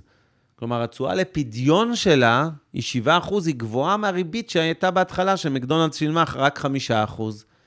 ולכן לפעמים התשואה לפדיון היא שונה מהריבית. אתם, היא תלויה באיזה מחיר קניתם את איגרת החוב בבורסה. שואל אורי, מה קורה אם אני רוצה להוציא את הכסף לפני התאריך? אני לא באמת רוצה להשקיע במקדונלדס באיגרת החוב שלה עכשיו חמש שנים שלמות. אה, והוא צודק, יכול מאוד להיות שהוא ימכור אותה אחרי יומיים, אחרי שנתיים, אחרי ארבע שנים וחצי, ובדרך כלל התשובה היא, אורי, שאתה תקבל פחות או יותר את החלק היחסי. כלומר, אם מכרת אחרי שנתיים, לדוגמה מתוך חמש שנים, אז כנראה שקיבלת את החמישה אחוז כפול שתיים, בערך אלף שקלים, ו, אה, אה, ו, וכולי. אבל יכול להיות שקיבלת קצת פחות, נניח רק שלושה אחוז לשנה, או 600 שקל בשנתיים האלה, ויכול להיות שקיבלת גם יותר, כי קנית בירידות. ואני מזכיר, מה שראיתם פה במצגת, הנדנדה הזו ממחישה זו היטב, זה כמו שאמרנו, בצד אחד של הנדנדה יש את המחיר של איגרת החוב בבורסה, בצד שני יש את התשואה לפדיון שלה, כמה בעצם אתם שקונים אותה בבורסה, כמה תקבלו כל שנה תכלס. ככל שהמחיר של איגרת החוב יורד, התשואה עולה, ולהפך. ונתנו את הדוגמה הזאת, אם המחיר שירד מ-100 ל-98, התשואה עלתה מ-5% ל-7%, אוקיי? עכשיו... שואל בוא- יניר, מה משפיע על המחירים של איגרת החוב בבורסה? אז קודם כל, בכל דבר זה היצע וביקוש. כלומר, ככל שהפקדונות... בואו נסתכל על מקדונלדס, ובואו תראו איך דברים מתחברים ביחד גם כבר. הגענו למניה של מקדונלדס? לא, לא, אה, האמת כן, צריך מבחינת הזה, אבל בואו תראו. אג"ח מקדונלדס, בואו נראה מה משפיע לטובה על הביקוש, כי אמרנו זה שוק, ביקוש והיצע. אז זה שהפיקדון בבנק נותן 0.1, פתאום אג"ח מקדונלדס, שנותן נגיד אחוז, כי תסכימו איתי שמקדונלדס הוא מותג מאוד חזק וחברה מאוד בטוחה, אז נגיד האג"ח שלו לחמש שנים נותן אחוז וחצי. יחסית הפיקדון, איך אג"ח מקדונלדס שנותן אחוז וחצי, נראה- אטרקטיבי או לא אטרקטיבי? בואו נראה מה כותבים, בואו נראה, זה נראה לי... כדאי די- להשקיע באחוז וחצי או לא כדאי, ביחס ב- לפיקדון? ביחס לזה? אז כדאי, זה מאוד, מה, באמת כותבים פה אנשים שכדאי, ובאמת זה מאוד משפיע על הביקוש אה, לטובה. אבל רגע, בואו נראה מה משפיע לרעה. לדוגמה, אבנר הזכיר בכל פעם שכשקונים מניה, יש כמה זכויות של המניה. אחת מהזכויות זה באמת, אנחנו רוצים שהמניה תעלה, אנחנו שותפים של החברה, זה רווח הון, הוא אחת המטרות, אבל השנייה זה קבלת דיבידנד. כלומר, מה אם אני אגיד לכם שבאותו זמן שאג"ח מקדונלדס נותן אחוז וחצי בשנה, יש מניה של חברה, שבמקרה נקראת גם מקדונלדס, אוקיי? אותה. חברה. והיא כבר 25 שנה ברצף מחלקת לנו דיבידנדים. דיבידנדים. כל כלומר, שנה. אחת מהזכויות שאבנר דיבר, באמת הזכות השנייה, אם אתם זוכרים, זה זכות לקבלת. רווחים, דיבידנדים. דיבידנדים. כן. ואני אגיד לכם שהדיבידנד שהיא מחלקת, היא נגיד, סתם לדוגמה, 3% בשנה. ואני אתן לכם עוד נתון מעניין. לא רק שהיא מחלקת 3% בשנה, שזה יותר מאחוז וחצי, אז יותר, 25 שנה ברצף, כל שנה, גם ב-2008? גם ב-2008, היא הגדילה את הדיבידנד. כלומר, וואו. לא רק שהיא חילקה את הדיבידנד. אז מה נראה יותר אטרקטיבי? האג"ח של מקדונלד שמחלק אחוז וחצי, או מניית מקדונלד? וזה לפני בואו רווח נראה הון. אתכם. בואו נראה את התשובות. יפה, כותב כן, פה מרקו, מניה ברור. ברור, עידן, כולם, כולם רותם וזה מניה. רגע, רגע, אז. אז אם המניה פחות, אז הרבה אנשים רגע יגידו, רגע, אולי אני אמכור את האג"ח, שהוא בעצם לא כזה אטרקטיבי, ויקנה את המניה. ופה מתחיל שוק הכרמל. מצד אחד, רגע, בבנק אני לא מקבל כלום, וואו, אחוז וחצי, זה פי 15 מהבנק. מצד שני, רגע, מה, אני פראייר? מניית מקדונלדס גם מחלקת לי יותר דיבידנד, וזה כל שנה עולה, ו-25 שנה, ולא רק זה, אם העסק יצליח, אולי גם המניה תעלה, יהיה לי רווח הון. אז אה, מהבחינה הזאת, אז אומר אה, יניב, אומר, בדיוק, יניב. רגע, אבל הדיבידנד, אם החברה תעשה פחות טוב, אבל אם היא- אומרים לי נתון, רגע, 25 שנה, החברה עשתה יותר טוב וגם הגדילה אותו. ופה היופי בעולם ההשקעות. השוק מתחיל לפעול ויש כל מיני שיקולים אה, אחרים. אז יכול להיות שלך, יניב, אתה אומר, רגע, אני צעיר, 25 שנה, אחוז וחצי לא מעניין, אבל יבוא בן אדם אחר, שהוא, לא יודע מה, בן 80 לצורך העניין, והוא יגיד, וואלה, הכסף שבפיקדון, אז אומרים, אה, אז הנכד בא לסבא ואומר לסבא, סבא, אל תהיה פראייר, תשים את הכסף בפיקדון ב-0.1. תשים אותו באחוז וחצי באג"ח מקדונלדס, זה כבר יותר אטרקטיבי. אז הסבא ישים את זה בזה, אה, והילד ימכור את זה, ו- ו- ו- ופה מתחיל אה, אה, השוק. כן. אלה. שאלה, אלה שאלה קודם שאלה חשובה, מה ההבדל בין תשואה לבין תשואה לפדיון? אז תשואה, אני אתחיל מתשואה לפדיון. תשואה לפדיון זה כמה, אה, את, איזה תשואה תעשי כל שנה בממוצע באיגרת החוב. תשואה לפדיון קיימת רק באיגרת חוב, זה לא מושג ממניות, אוקיי? ונגיד שהאיגרת חוב של מקדונלד יצאה הבוקר לחמש שנים, אבל לא כולכם קניתם אותה היום בבוקר. יש אנשים שקנו אותה בבורסה, נניח בעוד שנתיים, נשארו רק שלוש שנים, נכון? עכשיו, או בעוד יומיים לצורך העניין, נשארו ארבע שנים ו-363 ימים. התשואה לפדיון אומרת, במילים אחרות, מנרמלת, איזה אחוז, כמה אחוזי תשואה אתם אמורים להרוויח כל שנה, אם תחזיקו את איגרת החוב של מקדונלדס עד סוף החמש שנים. כלומר, אם לדוגמה אפילו קניתם אותה בעוד שלוש שנים, נשארו לה עוד שנתיים עד שהיא נגמרת, עד שההלוואה הזאת תוחזר למשקיעים, אז השאלה היא כמה אתם תרוויחו okay. עד הסוף. וכמו שהסברנו קודם, התשואה לפדיון לא זהה לריבית, והיא תלויה במחיר של איגרת החוב, כי מי שקנה ב-100, ואומרים לו, נניח, בואו ניקח איגרת חוב לשנה אחת, ואומרים לו שהוא יקבל בעוד שנה 105, אז הוא יראה תשואה לפדיון של 5%. אבל מי שקנה את אותה איגרת חוב בבורסה, נניח שירד לה המחיר ל-98, הוא יראה בערך 7%, נכון? כי הוא עדיין יקבל בסוף 105, אבל הוא השקיע רק 98, לא 100. אז הוא ירוויח מ-98 עד 105, שזה טיפונת מעל 7%, כי זה 7 כן. חלקי 90. נראה לי, אבנר, דיברנו כל כך הרבה על מניית מקדונלדס, שבוא נלך למניה, שנספיק, יש לנו עוד קהות. אז רק עוד uh, מושג אחד, uh, אנחנו רואים פה את ה... סליחה, את האיגרת חוב של ממשלת ארצות הברית. אתם רואים מה התשואה לפדיון של איגרות החוב האלה נכון להיום, ואתם רואים שהגרף הזה יורד חזק מאוד. בשנות ה-80, כמו שאומר אמר, הגיע אפילו ל-17-16 אחוז לשנה. היום זה פחות מ-1 אחוז, אוקיי? זה בערך 0.9 היום? כמה זה? ושוב, ובשוק הזה, בואו נראה כבר אם אתם חדים, תרשמו, אני לא רוצה את התשובה. כן. שהגאורת החוב של ארה"ב כבר לא נותנת 15 אחוז בשנה, נותנת רק אחוז לשנה. על מי זה משפיע טוב, למי זה עושה טוב? מי בשוק הזה אמור להידחף כלפי מעלה? בואו נראה אם אתם כבר מבינים את כל העולמות. איזה סוג השקעה? איזה סוג השקעה? תעלה בזכות זה שהתשואה לפדיון מאוד מאוד מאוד נמוכה. אה, טוב.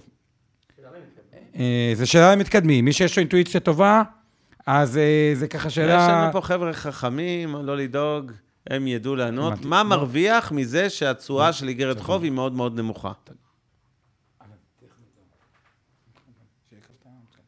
כבר נמשיך.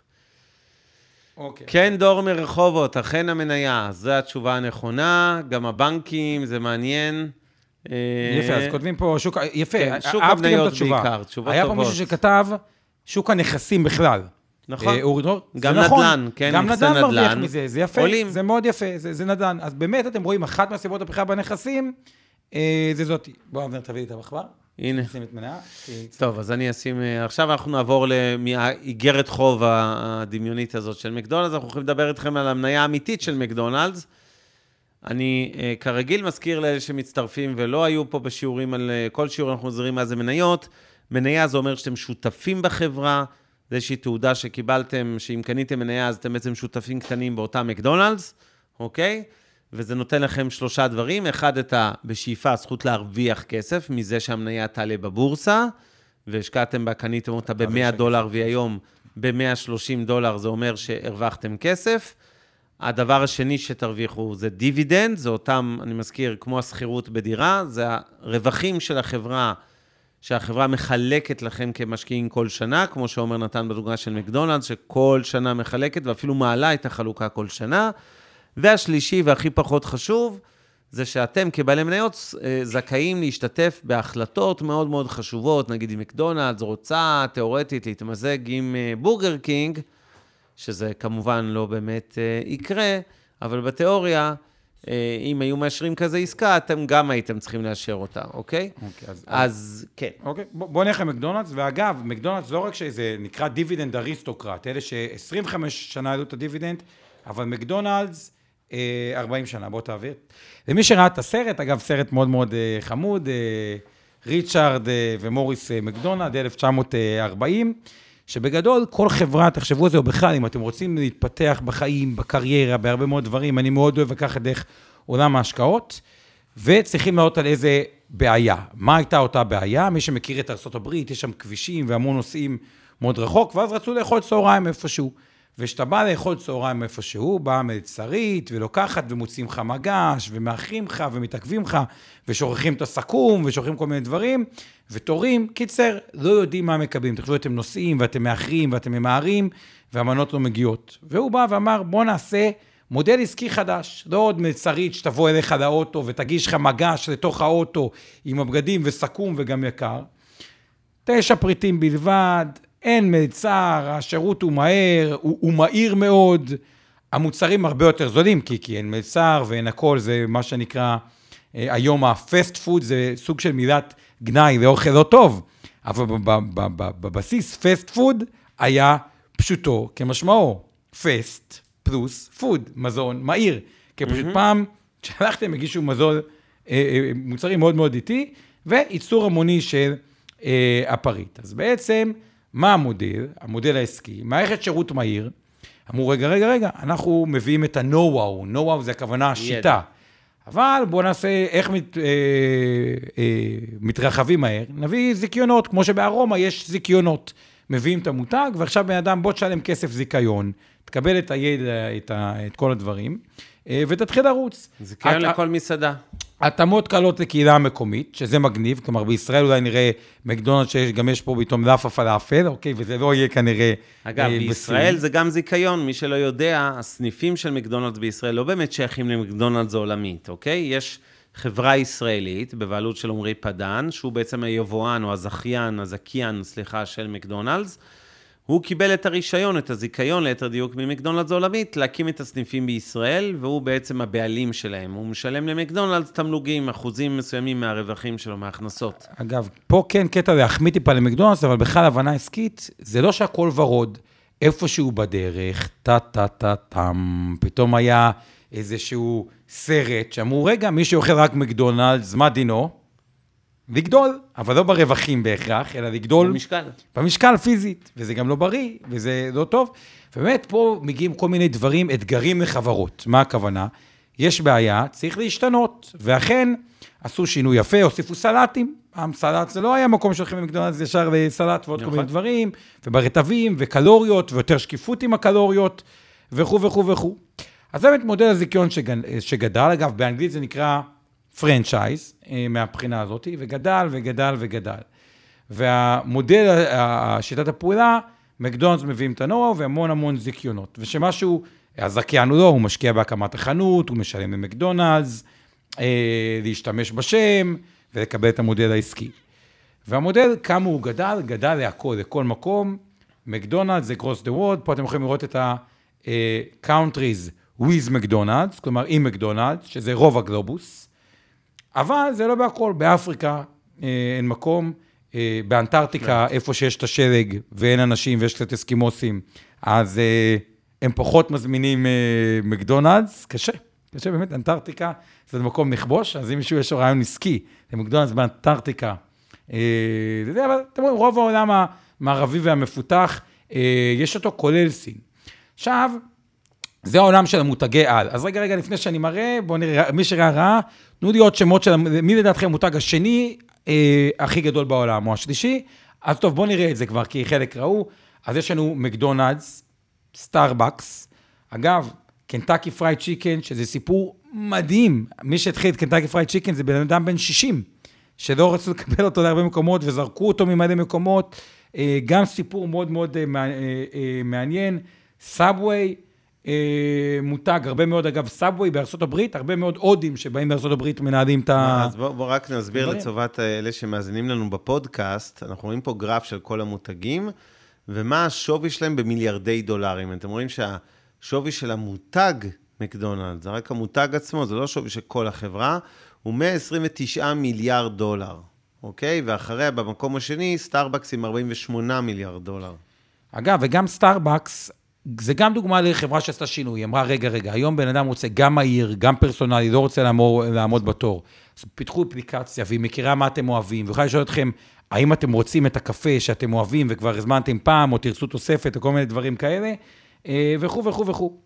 אז מודל שגדל, למכור למקומיים את מה שהם אוהבים, פה אתם יכולים לראות שבקנדה יש גם מק צ'יקן, ובכל מקום יש טיפה, והנה זה מקדונלדס, בתור אחד לא יודע סינית שוטף, אני חושב שזה בסין, אז יש פה בכלל צ'יפס, קולה, ואיזה מאכל סיני, שאני לא סגור מה זה, אבל הבנתם את העיקרון של אה, אה, ההתאמה.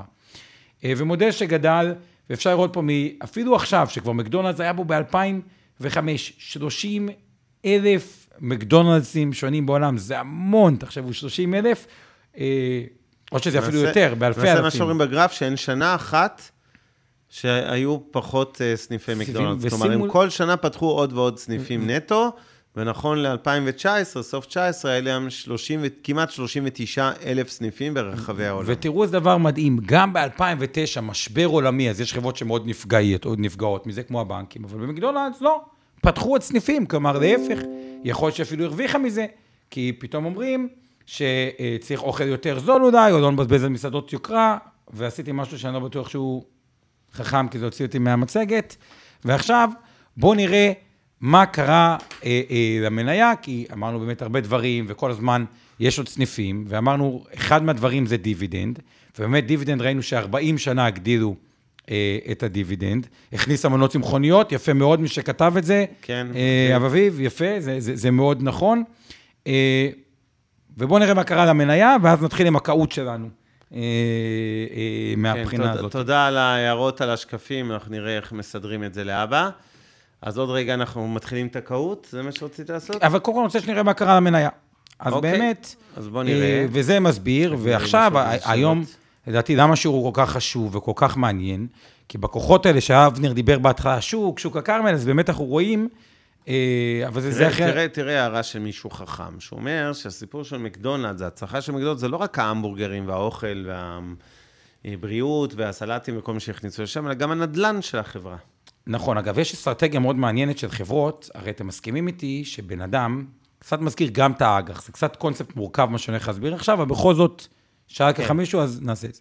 אתם מסכימים איתי שלקנות סניף של מקדונלדס כנדל"ן, הוא פתאום משהו שהוא מאוד מאוד אה, מרגיש, רגע, אני מעדיף במקום סניף של חנות אחרת שהיא לא ברורה, ולקבל 7% בשנה כי זה מסוכן, אם יש סניף של מקדונלדס, אה, ויש חוזה שכירות ל-25 שנה, יכול להיות שאני אסכים גם להסתפק בתשואה יותר נמוכה. נמוכה. כלומר, מקדונלדס הבינו, אנחנו ברנד מאוד מאוד מאוד חזק, ובגלל זה אנחנו גם נחשבים לבטוחים. אז מה הם עשו הרבה פעמים?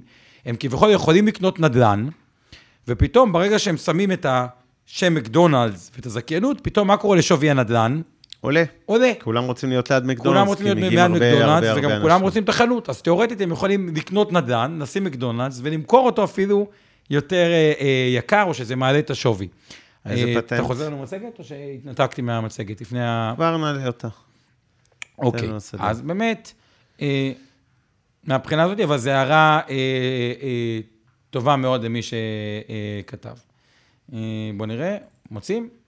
יאללה, אוקיי. אנחנו הולכים לקהות או למצגת? אה, רציתי להראות רק את השתי אז שקפים האחרונים. תעלה את אז- המצגת רגע. אז בואו נראה אם זה, ואם לא נצליח, הנה, נצליח, רואים את למה המצגת. שלא יפה, נצליח? למה שלא נצליח, יפה.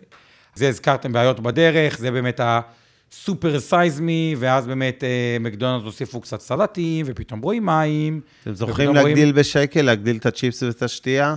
אז אה, אה, זה- מה- מהבחינה הזאתי, אה, שודי רווח, עוד משהו שלא דיברנו עליו, אבל תחשבו על זה סתם, עוד דבר יפה. אנשים אומרים, רגע, רגע, פתאום שמסבכים, עוד אחת הבעיות שהיו להם, סתם, אני רוצה, אני בכוונה מרחיב כדי שתבינו איך עסקים חושבים. אה, אחת הבעיות שהיו להם, רגע, פתאום, ובואו נחזור לשקף הזה, כשהאיש בדלפק פתאום מתשעה פריטים, או רק המבורגר, עכשיו זה המבורגר, או כן. טבעוני, או צמחוני, או צמחוני עם אבוקדו, תוספת אקסטרה אבוקדו, וכו' וכו' וכו' וסיבוכיות. ואז פתאום המוכר של מקדונלדס, שהוא לא בא לעשות קריירה במקדונלדס, הוא בא כולה לעבוד חצי שנה, שנה, מה קורה למחיר של אה, אותם אנשים? גם יותר קשה להכשיר אותם, אז יותר הוצאות. וגם כשכל פעם שהם עוזבים, יש בלאגן, ואתם רוצים איש שעומד מולכם, שמכיר את התפריט, לא שלא מכיר את התפריט. באמת הדבר הזה ייקר, כי פתאום צריכים לשלם לעובדים יותר, או להכשיר אותם יותר, וזה בעיה.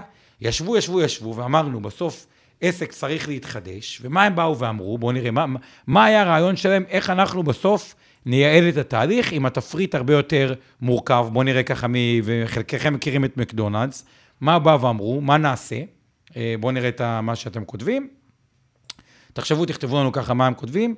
מק דרייב זה בשביל לקבל את זה, אז זה נכון, אבל יותר סופי, רותם עוד, עוד, אה, בואו, מה, תשובה את- גאונית, מה? יפה.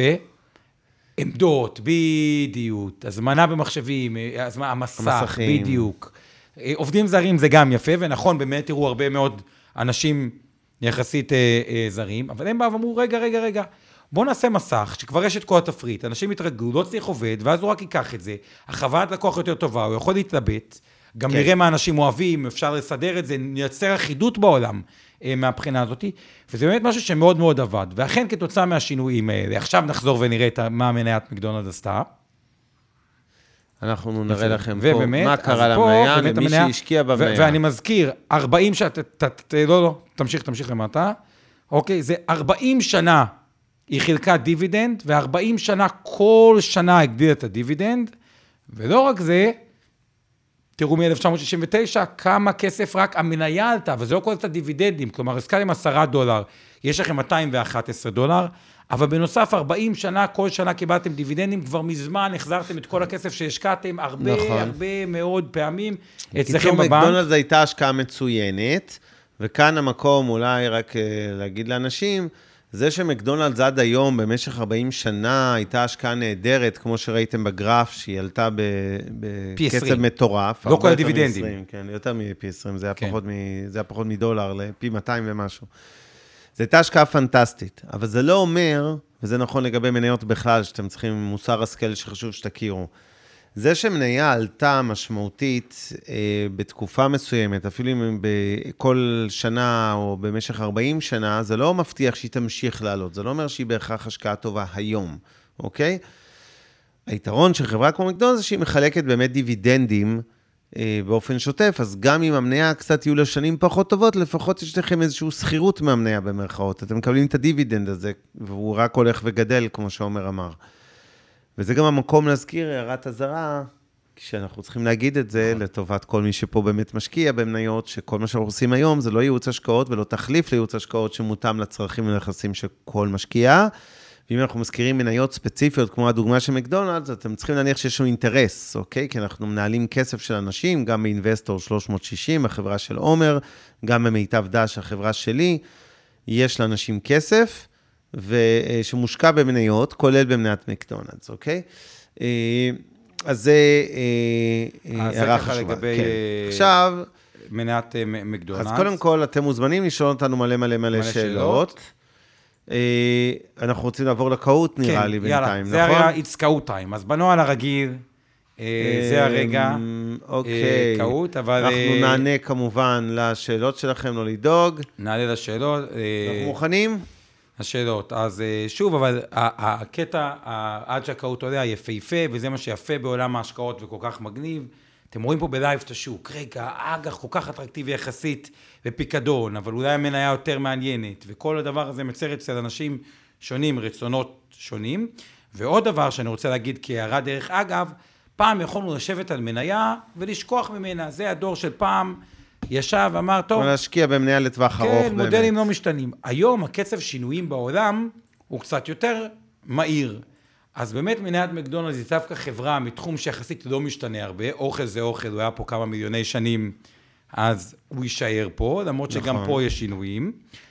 אבל באופן כללי, שיושבים על מניה היום, צריך להבין האם הם עדיין, עם האתגרים, כמו שבאו אתגרים עם מקדונלדס וכו', האם הם מצליחים להתחדש ולהשתנות בהתאם לאתגרים שמגיעים. והרבה חברות גם לא מצליחות, ובגלל זה בעולם ההשקעות צריך להיות מעט עם יד על הדופק. כלומר, לראות שבאמת אה, החברה, הלקוחות עוד אוהבים אותה, ושיש לה מוצר אה, טוב. ודוגמה מאוד יפה לזה, זו דוגמה היא בלקברי, שפעם, אם מישהו מכיר, כולם מאוד מאוד אהבו אני לא בלקברי. חושב שרוב הצופים, היה- של- הצופים הצעירים לא יודעים מה זה בלקברי, אז אז אוקיי, אז כדאי בוא נעבור שתגיד. לקהוט. יאללה, יאללה, קהוט חבר'ה, שימו קהוט. אפשר להעלות שאלה שאני לא מבין? כן, בטח. מה ההבדל בין מניה לבין אג"ח? אז התשובה, אני- אני אענה בקצרה, ואז אבנר אה, אה, יאללה. אה, יוסיף. אג"ח, אתם ראשונים בתור. אתם נתתם אג"ח זה איגרת חוב. איגרת כן. חוב, אה, מקבלים משהו שהוא מאוד מאוד ידוע. לצורך העניין, אחוז וחצי בשנה. לא אמור להיות לכם הפתעות לטובה, ולא הפתעות לרעה. כלומר, גם אם מקדונלדס עכשיו עושה הרבה הרבה הרבה פחות טוב, עדיין תקבלו את האחוז וחצי. כלומר, החשיפה היחידה ש- לשנה. כלומר, גם אם מניה ירדה ב-90 אחוז, אתם עדיין מקבלים אחוז וחצי לשנה. אתם לא חשופים לפעילות העסקית, אתם חשופים רק למקרה שהוא באמת disaster, אסון, משהו באמת סופר מפתיע שהחברה לא עושה רע, אלא ממש אין לה מודל עסקי והיא פתאום פושטת רגל. מניה, לטוב ולרע, אתם חשופים לפעילות העסקית. הפעילות העסקית עושה טוב, תרוויחו... וכמו במקדונלדס, ראיתם פי 200, כלומר אותם 10,000 שקל, פי 200, שתבינו, 10,000 שקל הופך ל-2 מיליון בפי תסגור 200. את הקהוטים האחרים, אולי זה... אה, ובנוסף... אוקיי, שימו לב, רגע, אוקיי. רגע, סליחה, אנחנו מתחילים את הקהוט, אוקיי? אז אתם מוזמנים להיכנס, קהוט, הנה דניאל מור, נריה צפריר, היי. היי, ניר, יובל צרור התותח, שתמיד מגיע שלישייה ראשונה, שי ונועה, מאיה מגר, אורי צבי, הנסיכה הקסומה. הנסיכה הקסומה, וואלה, אני אוהב, האמת. שהנסיכה הקסומה תנצח. יוניקורן, יוניקורן. איליה, דקל, דק וקנין המלך. נו באמת. זה לא אתה, אל תעבוד עלינו. אם זה אתה, אז תשאיר לנו שיר. או, יש פה את... אה, אה, זה כמו... יעל, איזה כיף, גם יעל איתנו פה. מי זו יעל? אני לא יכול להגיד, זה סוד סודי בהחלט. אוקיי, אז לא נחשוף את הסוד הסודי בהכרח, אך סקרנת אותנו. עכשיו פתאום אני מתפתה לשאול אותך עוד פעם, ואני לא אשאל. שלמה אוקיי, ברדוגו איתנו, לויד, אה, וגטרקס, אה, ואביב שטרק. שניות. תמיד גיינים, טוב. אוקיי, מעיין, אני חושב, הנה, 50, אני- אוקיי, נראה לי- נתחיל נראה לי לנהל את נתחיל. העסק הזה. 50 כן. הגענו, 50. אוקיי, אני מזכיר, גם על מהירות מקבלים ניקוד, וגם על תשובה נכונה, אבל תשובות נכונות חשובות יותר. ולכן... אה, אוקיי, אנחנו מתחילים, אנחנו נקריא את זה גם לטובת מי שלא יכול להצטרף, אה, או לא נוח לו להצטרף במקביל לקהות שלנו. והשאלה הראשונה שלנו לכם, מתי היה, אה, הייתה איגרת החוב הראשונה, האג"ח הראשון? האם אדום אחרי המהפכה ההולנדית, צהוב במאה ה-15, כחול לפני הספירה, 4200 לפני הספירה, או ירוק אחרי מלחמת העולם השנייה? אז אה, נכון, זה- הייתה מלחמת העולם הראשונה ב-1919, אבל נניח שזה היה אחרי הראשונה. נכון, הראשונה. אז אז באמת לפני הנכונה, הספירה, סוג של האג"ח, 4,000. זה היה לא אג"ח כמו שמכירים אותו היום, אלא יותר בחיטה, אבל... סבבה. אה, נכון. ו... זיו מוביל, אבל זה רק ההתחלה של ההתחלה, ההתחלה, אז לא. לא אני. שמח לראות שהנסיכה הקסומה במרוץ, היא מקום חמש. כשאתה מחזיק אג"ח, מה מגיע לך או לך? אדום דיבידנד? קופון, רגע, אדום רגע. זה הריבית, קופון.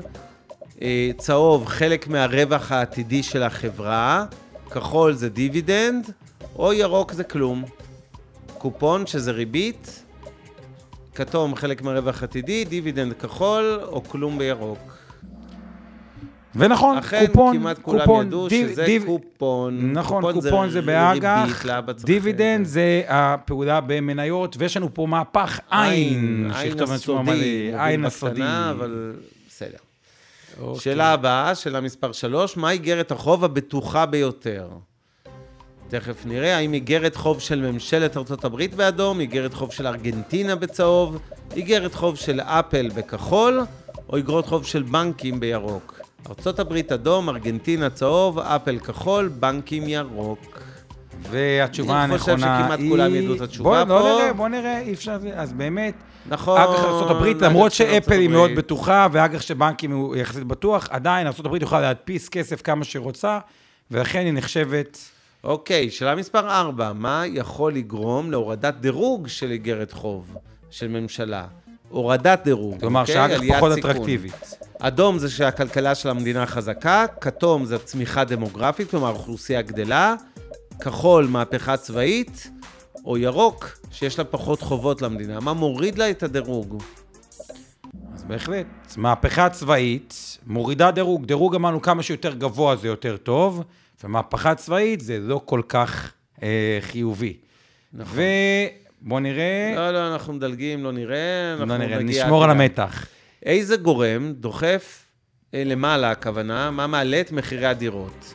כת... אדום, ריבית נמוכה, כתום, כשחסר כסף במדינה, כחול, כשהאוכלוסייה קטנה, או ירוק, כשהבנקים אה, לא נותנים לכם הלוואות. הכוונה בדוחף כלפי מעלה, לא דוחף כלפי לעליית מטה. מחירי הדירות.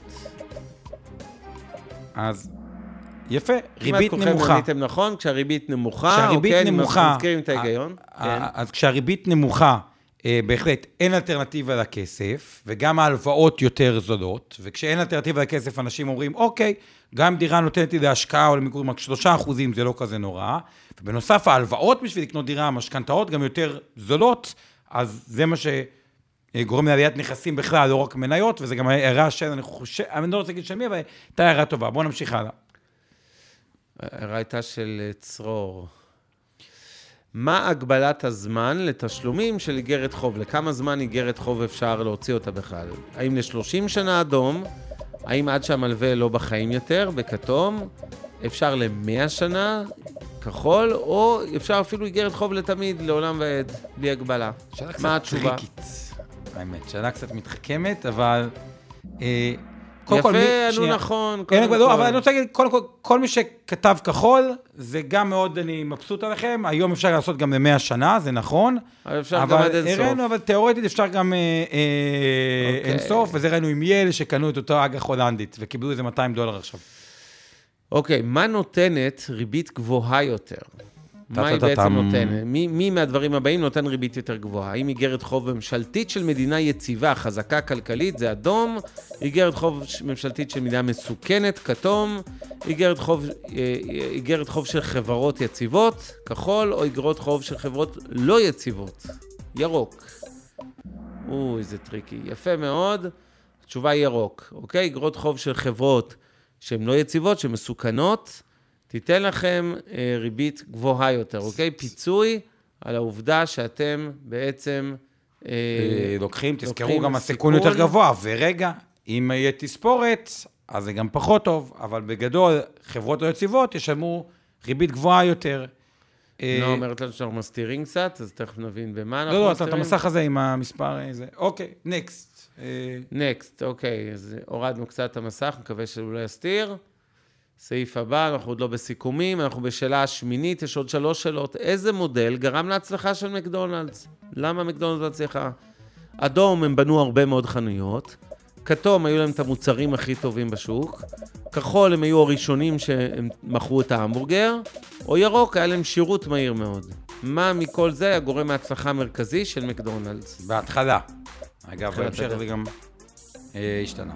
אז יפה, כל הבנתם. הכבוד, יפה, אני ממש. מבסוט, באמת, הם בנו הרבה חנויות, קודם כל מי שכתב אדום, היא תשובה נכונה, אבל כביכול היו עוד מסעדות. הכוונה פה הייתה באמת, הם הראשונים שהביאו את הקונספט של כאילו, מהר, עכשיו, זה משהו ידוע מראש, ו- ואחלה, אני ממש מבסוט שהרבה ענו על זה, נכון? כן, כן, כולם פה עוקבים אחרינו יפה.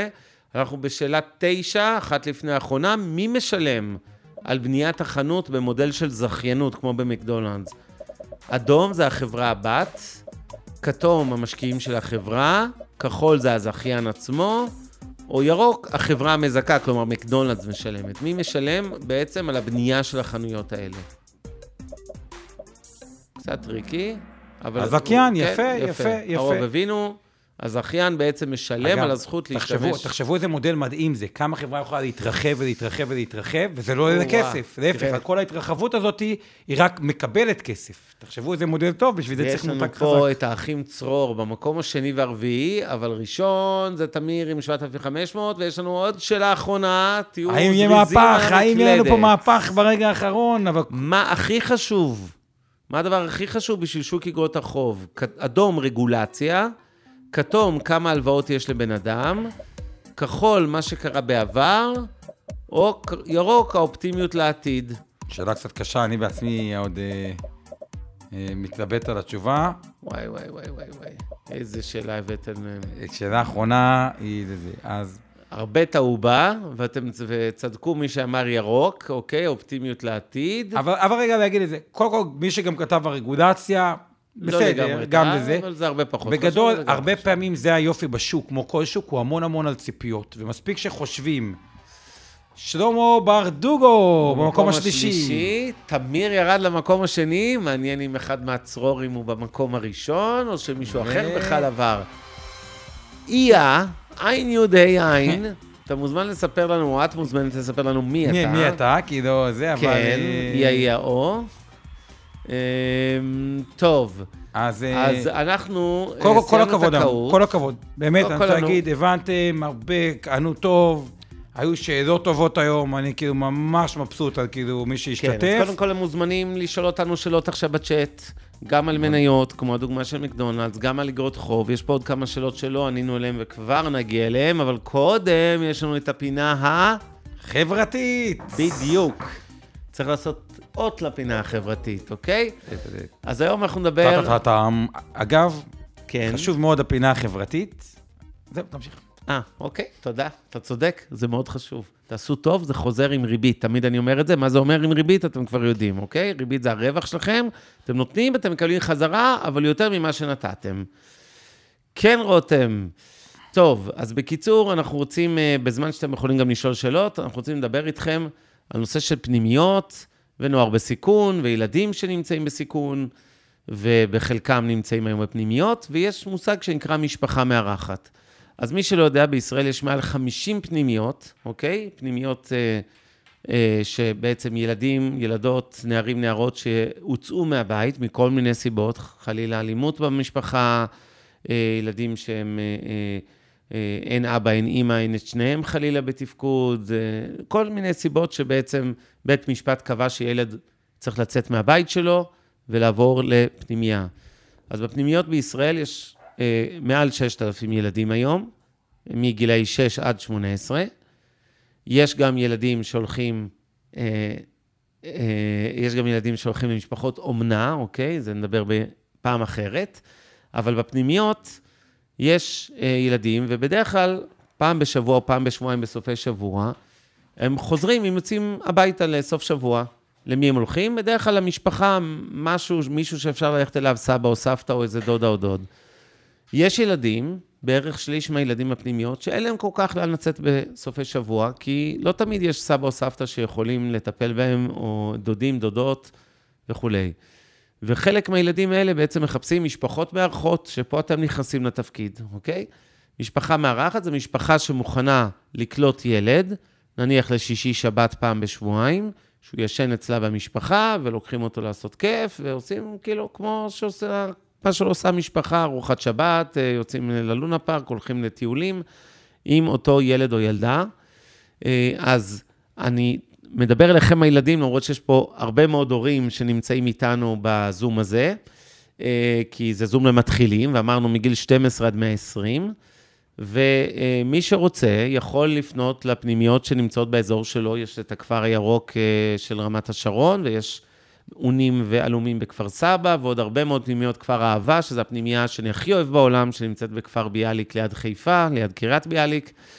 ובאמת, הרבה הרבה הרבה פנימיות, אני בטוח שכל אחד מכם מכיר איזה פנימיה או שניים, אז אם בא לכם לבדוק את האופציה הזו, אז תגידו להורים של, בא לנו להיות משפחה מארחת למישהו שצריך את זה לסוף שבוע. זהו, אז זה עד כאן הפינה החברתית, אנחנו כבר חוזרים אה, לשאלות שלכם, ואנחנו נרוץ על שאלות מההתחלה, רק שאלות שלא ענינו, כי חלק גדול מהשאלות כבר ענינו, בשני הצ'אטים, אוקיי? ו... אה, נראה מה יש לנו מעניין. אנחנו מזכירים שאת השידור הזה אפשר לראות גם בפייסבוק Live, אם תחפשו Investor 360, או את העמוד שלי, אבנר סטפאק, יש עמוד דף ציבורי ודף רגיל, אז בציבורי. יונתן שואל, מה החברה שהרוויחה הכי הרבה מהקורונה? אז אני חושב, לא בדקתי מדעית, אבל אני חושב שהתשובה היא זום, כי כמו שכולכם אה, סובלים מהמחלה הזו שקוראים לה זום, גם אנחנו, אה, מבתי הספר והגנים וכל דבר. אה, בהחלט המניה של זום עלתה לשמיים, הייתם משקיעים שם, הייתם מרוויחים הון עתק, כי זה הפכה להיות הפלטפורמה המרכזית, אמנם לא היחידה, יש גוגל ומייקרוסופט Teams וכולי, אבל בגדול זה הפכה להיות הפלטפורמה המרכזית לכל הנושא הזה של, אה, אה, של שידורים ושיעורים בבית ספר וכולי, ולכן זה כנראה אחת מהמניות שהרוויחה הכי הרבה מהקורונה. לא, לא הכי, לא בהכרח מקום ראשון, אבל אחת מאלה שכן. אה, מה קורה כשאתם רוצים לקבל את הכסף? אורי שואל, אני מזכיר, על אגרות חוב למדנו היום, אז כשאתם מוכרים אגרת חוב בבורסה, אתם יכולים למכור אותה בכל עת, ואתם תקבלו בגדול חלק יחסי מהרווח. זאת אומרת, אם מכרתם אגרת חוב בבורסה אחרי שנה, למרות שהיא יצאה לחמש שנים, אז כנראה שקיבלתם את הריבית לשנה פחות או יותר. אני מזכיר שמדינה יכולה אה, לפשוט רגל. אה, בואו נראה. מה עוד יש לנו פה מעניין? כן, אה, יניר מאיר הערה חכמה, שהוא למד פעם שהתשואה משתנה לפי הריבית במשק. אני מזכיר לכם, באחד השיעורים הקודמים לימדנו אתכם על ריבית הפריים ועל ריבית בנק ישראל, אוקיי? אה, הריבית של הבנק המרכזי, במקרה של ישראל, זה בנק ישראל, היא היום 0.1 אחוז. והפריים זה ריבית בנק ישראל ועוד אחוז וחצי. כלומר, הפריים עומדת על 1.6 אחוז, אוקיי?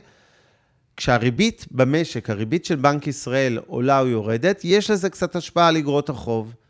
לא השפעה ענקית, כי ריבית בנק ישראל היא ריבית לטווח קצר, ולעומת זאת את אגרות החוב שאתם קונים, אה, אתם קונים בדרך כלל לטווחים ארוכים, שלוש שנים, עשר שנים, חמש שנים, יש גם עשרים ושלושים שנה, וכמו שראינו, יש גם אפילו אגרות חוב לעד אינסוף, אוקיי? אה, אבל כשהריבית של בנק ישראל יורדת, אז גם התשואה לפדיון של אגרות החוב יורדת איתה, אוקיי? אגרת חוב של חברה. ולכן המחירים של אגרות החוב עולו- עולות. אם אתם זוכרים את ה... ראינו את הנדנדה הזאת, אוקיי? שהמחיר של אגרת חוב עולה, התשואה לפדיון שלה אה, יורדת, אוקיי? אז זה בעצם הרעיון אה, לגבי אה, אגרות חוב. בואו נראה, עוז בן תשע, עוז בן תשע הוא יהיה, סליחה, אני גנבתי קרדיט. עוז בן תשע ניצח את כולם בחידון שלנו היום, זה מטורף. עוז, כל הכבוד. אם זה נכון, כי אין לנו הוכחה, אז אתה תותח על, באמת כל הכבוד. הגדרה מקוצרת לאגרות חוב, שואל אביב שטרן, זה בעצם הלוואה, הלוואה שממשלה או חברה לקחה מאיתנו המשקיעים, מכולנו, אוקיי?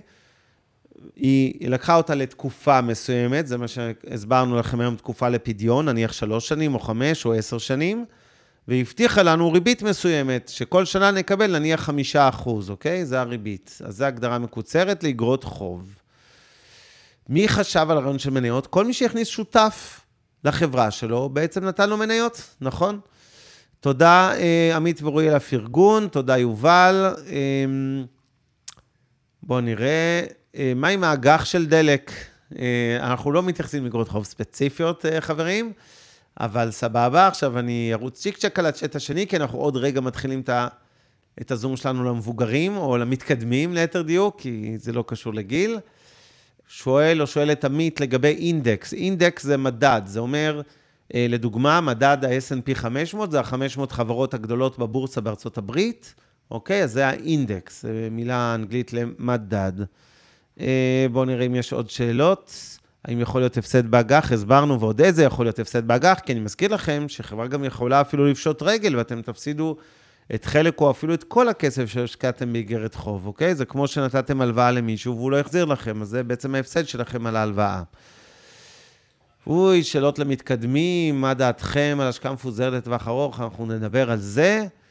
אה, זה כבר למבוגרים. בסדר, אז הנה, הגענו לשעה כמעט תשע. אנחנו, רגע, לא, אני רוצה להגיד משהו, סיכום? לא, אני רוצה, תגיד. בסיכום. קודם כל, אני ממש מבסוט על ה- גם ההשתתפות, גם השאלות שלכם היום היו ממש טובות. גם, האמת, יצא באמת מעניין, שהבאנו גם למי שהצטרף אלינו עכשיו אולי בוובינר של המבוגרים, ומי שרוצה מהילדים להצטרף, תכף יגיד מה יהיה עכשיו בוובינר המשך. אבל הרעיון הזה שבסוף שוק ההון, ואבנר הזכיר את זה בוובינר הראשון, היום פה היה הרבה סגירות, זה שוק, והיצע וביקוש, ושהמחירים עולים ויורדים. זה שדיברנו דווקא היום על ריביות ואג"חים, שזה נותן תשואה, כן. אגב, לא כל כך גדולה, אבל הרבה יותר גבוהה מהבנק. ופתאום ניתחנו גם את מניית מקדונלד, שראינו ש-40 שנה הם העלו את הדיבידנד, וגם התשואת דיבידנד שלהם אפילו יותר גבוהה מהאג"ח, אז זה פתאום מאוד תומך במניה, ומפחיד את אה, אה, האג"ח. אז כאילו, יצא כן. פה לדעתי מאוד מאוד מעניין, וגם בקהות היום, אנשים, ראיתי שאלות למקדונלדס, הצליחו... עשיתם שאלות קשות היום. ש- היו שאלות קשות ש- ועדיין הצליחו יפה. הצליחו יפה מאוד. אז, אה, אה, אז זהו, אז אנחנו אה, נמשיך איתכם, החבר'ה הצעירים שעכשיו נפרדים מאיתנו אחרי החלק הראשון של הערב, מה שעשינו, הזום למתחילים, נקרא לזה הצעירים בני ה-12 עד 120. היה לנו גם בן תשע היום עוז, אז אני תמיד אומר 12 זה לא נכון, יש גם כן, יותר היה לנו אחים צעירים. בני 11 ו-13. עמית ורועי, שמר, כן, התותחים. אה, אז אה, אתם מוזמנים להצטרף אלינו שבוע הבא, אנחנו נשלים לכם חור קטן מהיום, שזה מה זה משכנתה, שרמז זה מאוד דומה לאגרות חוב שלמדנו עליהם היום. אה, אני חושב שהבנתם כבר את הפרינציפ של מה זה הלוואה ומה זה איגרת חוב, אז אנחנו נרחיב על משכנתה בשבוע הבא, וכמובן נמשיך עם מניות. סיימנו פרק נוסף של השקעות למתחילים, אתם יכולים למצוא אותנו בכל אפליקציות הפודקאסטים, לחצו על עקוב כדי להישאר מעודכנים בפרקים החדשים. אם הסדרה מעניינת אתכם ואתכן, אז אתם מרגישים שהרווחתם ידע שימושי על עולם ההשקעות, אנחנו גם מבקשים ומזמינים אתכם לשלוח את הפודקאסט הזה לכל מי שאתם חושבים שיכול להרוויח מזה. תודה לעמי ארביב, האור חלמיש אורן ברסקי מהצוות של אינבסטור 360, תודה לאור גצליק מהצוות של מיטב דש, וכמובן לשם הפודקאסטים ויצירות סאונד. נשתמע בפרקים הבאים. השקעות למתחילים. אבנר סטפאק ועומר רבינוביץ' עוזרים לכם בצעדים הראשונים בעולם ההשקעות. מעוניינים ללמוד יותר על עולם ההשקעות? האזינו לפודקאסטים נוספים שלנו. המשקיענים, אבנר סטפאק ועומר רבינוביץ' בתוכנית אקטואלית עם כל מה שחם בעולם ההשקעות, Investor 360 Live, אורן ברסקי ועומר רבינוביץ' מארחים את בכירי שוק ההון ומבינים את הטרנדים החשובים לשנים הקרובות. להבין את סין עם יובל ויינרב, עם כל מה שרציתם לדעת על הענקית מהמזרח, השקעות להייטקיסטים עם צח איציק, שיבנה איתכם תוכנית כלכלית להגשמת החלומות שלכם, והפודקאסט ההשקעות למתחילים, לכל מי שעושה את צעדיו הראשונים בעולם ההשקעות.